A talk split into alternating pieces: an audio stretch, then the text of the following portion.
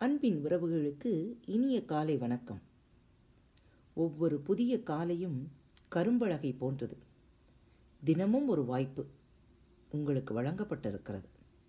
உங்களுக்கு பிடித்த மாதிரி வாழ்க்கையை புதிய வண்ணங்களால் தீட்டி அழகுபடுத்துங்கள். உங்கள் அனைவருக்கும் இனிய காலை வணக்கம். வேள்பாரி புத்தகத்தின் கதை தொடர்ச்சி பகுதி மூன்று. வாருங்கள் பார்க்கலாம். நான் பரிசோதிக்க நினைப்பது பாரியை உனது படைபலத்தை அல்ல கபிலரின் குரல். படையுடன் சேர்த்து செம்பனையும் சாய்த்தது. தனித்த தேரில் கபிலர் புறப்பட்டார். கபிலர் தனது துணிச்சல் கொண்டு பாறையை அளவிட முடிவு செய்து வேட்டுவன் பாறையின் வழியே மேலே ஏறினார். எங்கிருந்தோ வந்த நீலன் அவருடன் இணைந்து கொண்டான். இப்போது வரை அவருக்கு பிடிபடவில்லை. அவன் வந்து இணைந்தது தற்செயலா அல்லது நிலைத்த ஏற்பாடா? ஆனால் நீலனுக்கு பிடிபட்டிருந்தது. கபிலர் காலில் ஏற்பட்டுள்ளது தசைப்பிடிப்பு. அது நேரமாக ஆக வழியை கூட்டும். இந்த இடத்தில் ஆபத்து அதிகம். எனவே பேச்சு கொடுத்தபடி விரைவாக தனது குடிலுக்கு அழைத்துச் செல்ல வேண்டும் என்று முடிவு செய்து வேக வேகமாக முன்னகர்த்தி சென்றான். வானில் பறவை கூட்டங்கள் வலசை வலசையாக கூடு திரும்பிக் கொண்டிருந்தன. இரவின் வாசல் கதவு திறக்கப் போகிறது.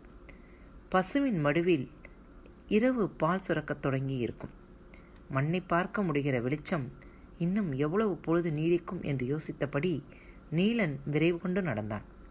கபிலர் ஏதோ கூப்பிடுவது போல் இருந்தது. திரும்பி பார்த்தான். அவர் ஒன்றும் சொல்லவில்லை.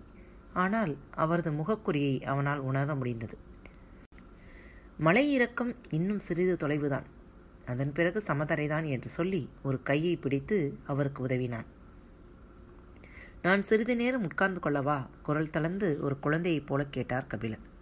அவனோ கீழே இருக்கும் அந்த பனையடிவாரம் போய்விடலாம் என்று சொல்லி உட்கார விடாமல் கீழிறங்கிக் கொண்டிருந்தான். அவருக்கு வலி அதிகமாகிக் கொண்டே இருந்தது. சமதரைக்கு வந்தவுடன் பனைமரத்தின் அடிவாரத்தில் அவரை அமர வைத்துவிட்டு சிறிது நேரத்தில் வந்து விடுகிறேன் என்று சொல்லிவிட்டு தெற்கு பக்கமாக ஓடத் தொடங்கினான். கபிலருக்கு வலி அதிகமாகிக் கொண்டே இருந்தது. இவ்வளவு வேகமாக எதுக்கு ஓடுகிறான்? என்று யோசனை தோன்றியது. ஆனால் இப்போதாவது உட்கார விட்டானே என்ற நிம்மதி பெருமூச்சு விட்டார். நேரமாகிக் கொண்டிருந்தது. பனை மட்டைகளும் பணத்தாள்களும் எங்கும் கிடந்தன. அதை பார்த்து கொண்டிருந்தவருக்கு திடீரென சந்தேகம் வந்தது. ஒருவேளை அவளை பார்க்க போய்விட்டானோ? அடுத்த குன்றை தாண்ட வேண்டுமே. எப்படி இருட்டுவதற்குள் வந்து சேர்வான்? பெண்ணின் இதழ் சுவை பற்றி நாம் கொஞ்சம் சொல்லியிருந்தால் போகாமல் இருந்திருப்பானோ? இல்லை இல்லை. சொல்லியிருந்தால் அப்போதே புறப்பட்டு போயிருப்பான். எண்ணங்கள் ஓடிக்கொண்டே இருக்க அதே வேகத்தோடு வந்து நின்றான். கைகளில் பச்சிலைகள் இருந்தன. இதை வாயில் போட்டு மெல்லுங்கள் என்றான். என்ன இலை இது? முதலில் இலையை வாயில் போட்டு மெல்லுங்கள். காலில் வழி நின்ற பிறகு கேளுங்கள் சொல்கிறேன் என்றான். கபிலர் பச்சிலையை வென்றார். சிறிது நேரம் கழித்து இருவரும் நடக்கத் தொடங்கினர். பச்சிலை பறிக்கப் போவதாக இருந்தால் என்னை முதலிலேயே உட்கார்க்க விட்டிருக்கலாமே. ஏன் வலுக்கட்டாயமாக பனைமரம் வரை கீழே இறக்கினாய். பனைமரம் எங்களின் குலச்சின்னம். மனிதனுக்கு மட்டுமல்ல பரமமலையின் எல்லா உயிர்களுக்கும் அது தெரியும். அதனிடம் ஒப்படைத்துவிட்டு போனால் எந்த ஆபத்தும் வராது. அதனால்தான் பனையடி வாரத்தில் உங்களை உட்கார வைத்தேன். தனது எண்ணத்துக்கும் அவனது எண்ணத்துக்கும் எவ்வளவு வேறுபாடு என்பதை உணர்ந்தது போல கால்வழியை தாண்டி ஒரு வழியை உணர்ந்தார் கபிலர். தென்னை எத்திசையும் வளைந்து வளரக்கூடிய தன்மையுடையது. பனையோ தன் இயல்பிலேயே செங்குத்தாக வளரக்கூடியது. இயல்புதான் ஒன்றின் குணத்தை தீர்மானிக்கிறது. வளைந்து கொடுக்காத பரம்பு நாட்டின் இயல்பு பனையிலும் பனைமரத்தின் இயல்பு பரம்பு நாட்டிலும் நிலை கொண்டுள்ளது. முள்ளம்பன்றியைப் போல அடி முதல் நுனி வரை உடல் செலுத்தபடி வளரும் பனைமரம் பரம நாட்டின் ஆவேச அடையாளம். அதன் நிழலிலேதான் பாதுகாக்கப்பட்டிருந்தோம் என்ற உண்மை கபிலருக்கு விளங்கிய போதுதான் இன்னொன்றும் விளங்கியது. நீண்ட பொழுதுக்கு முன்பே பாறையின் பாதுகாப்புக்குள் தான் வந்துவிட்டோம் என்பது. செழித்து வளர்ந்திருந்த புற்கள் தோளளவுக்கு இருந்தன. அதற்கு நடுவில் மெல்லிய கோடு போல இருக்கும் ஒற்றையடி பாதையை கவனமாக பார்த்து நீலன் முன் நடந்தான். சிறிது நேரம் எந்த பேச்சும் எழாமல் இருந்தது. சூரியன் காரமலையின் பின்புறம் இடுப்பளவுக்கு இறங்கியிருந்தான். வலி சற்று குறைந்தது போல் இருந்தது. கபிலர் பேச்சைத் தொடங்கினார். இந்த காட்டில் எவ்வளவோ அழகான வடிவு கொண்ட வாசனை பூக்கள் இருக்கின்றன. அவற்றையெல்லாம் விட்டுவிட்டு பணம் பூவை ஏன் பரம நாட்டின் குலச்சின்னமாக ஆக்கினார்கள் என்று கேட்டார். பணம் பூ வெறும் அழகு அல்ல ஆயுதம். அது ஆயுதம் மட்டுமல்ல பேரழகு. இந்த மலைத்தொடர் எங்கும் அலைந்து திரியும் வேளிர் மக்கள் பணம்பூவின் குருத்து ஒன்றை எப்போதும் தங்கள் இடுப்பில் சொருகி வைத்திருப்பார்கள். குட்டையில் தேங்கி கிடக்கும் நீரில் விஷம் ஏறியிருக்கும். அலைந்து திரிபவர்களுக்கு தாகம் எடுத்தால் எந்த குட்டை நீரிலும் பணங்குருத்தை போட்டு சிறிது நேரம் கழித்து அந்த நீரை அருந்துவார்கள். எவ்வித விஷமும் தாக்காது. அது ஒரு விஷமுறி பணம்பூ அழகு ஆயுதம் அருமருந்து இன்னும் எவ்வளவோ இருக்கின்றன. பேசிக்கொண்டே நடையின் வேகத்தை கொட்டினான் நீலன். கதை சொல்ல ஆரம்பித்ததால் கபிலர் பசுவின் பின்னால் வரும் கன்றை போல வருவார் என்பதை அவன் கண்டறிந்து நீண்ட நேரம் ஆகிவிட்டது பரமமலையின் பனைமரத்து கல்லை அருந்தியிருக்கிறீர்களா இல்லை.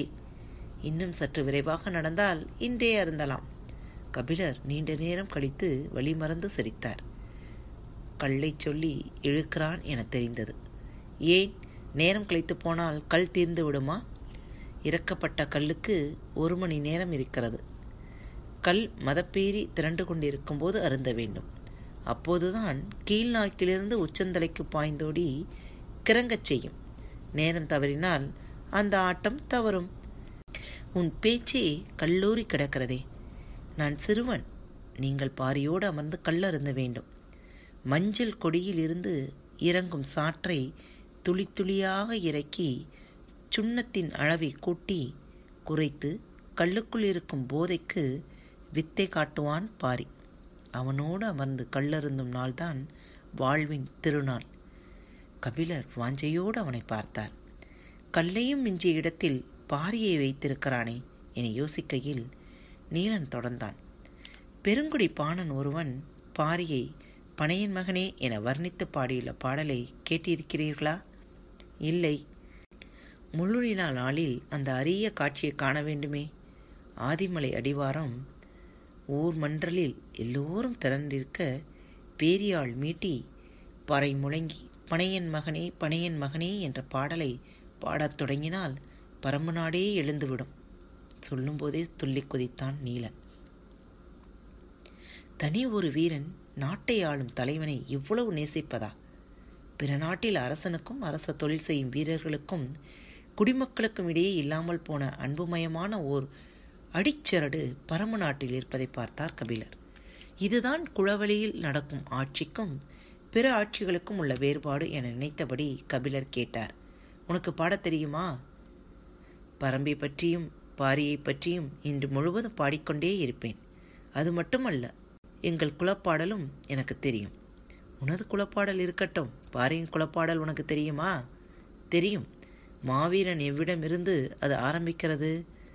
அதை பாடுவாயா? நான் பாணனும் அல்ல பாரியின் குலத்தவனும் அல்ல. எனவே நான் அதை பாடுவது முறையும் அல்ல. எவ்வளவு நேரம் பேசி வந்த நீளிடமிருந்து முதன்முறையாக ஒரு தகவல் கபிலருக்கு கிடைத்தது. பரம்புமலையில் பாரியின் குலமக்கள் மட்டுமல்ல வேறு குலத்தவரும் இருக்கிறார்கள் என்று குலத்தலைவன் ஆளும் நாட்டின் வேறு குலத்தவர்கள் இருப்பது இல்லை. அப்படியே இருந்தாலும் மரத்துக்குள் நெருப்பு மறைந்திருப்பது போல ஆழ்வோருக்காக ஆபத்து அதற்குள் மறைந்திருக்கும் என்று யோசித்தபடி வந்து கொண்டிருந்த கபிலரின் நடை சற்றே பின்தங்கியது. விரைந்து வாருங்கள் என்றான் நீலன். இந்த தற்பை பொருட்களின் சுனைமேனெல்லாம் அறுக்கிறது. அதுதான் என்று சமாளிக்க ஒரு காரணத்தை சொன்னார். இந்த பொருட்களுக்கு என்ன பெயர் சொன்னீர்கள்?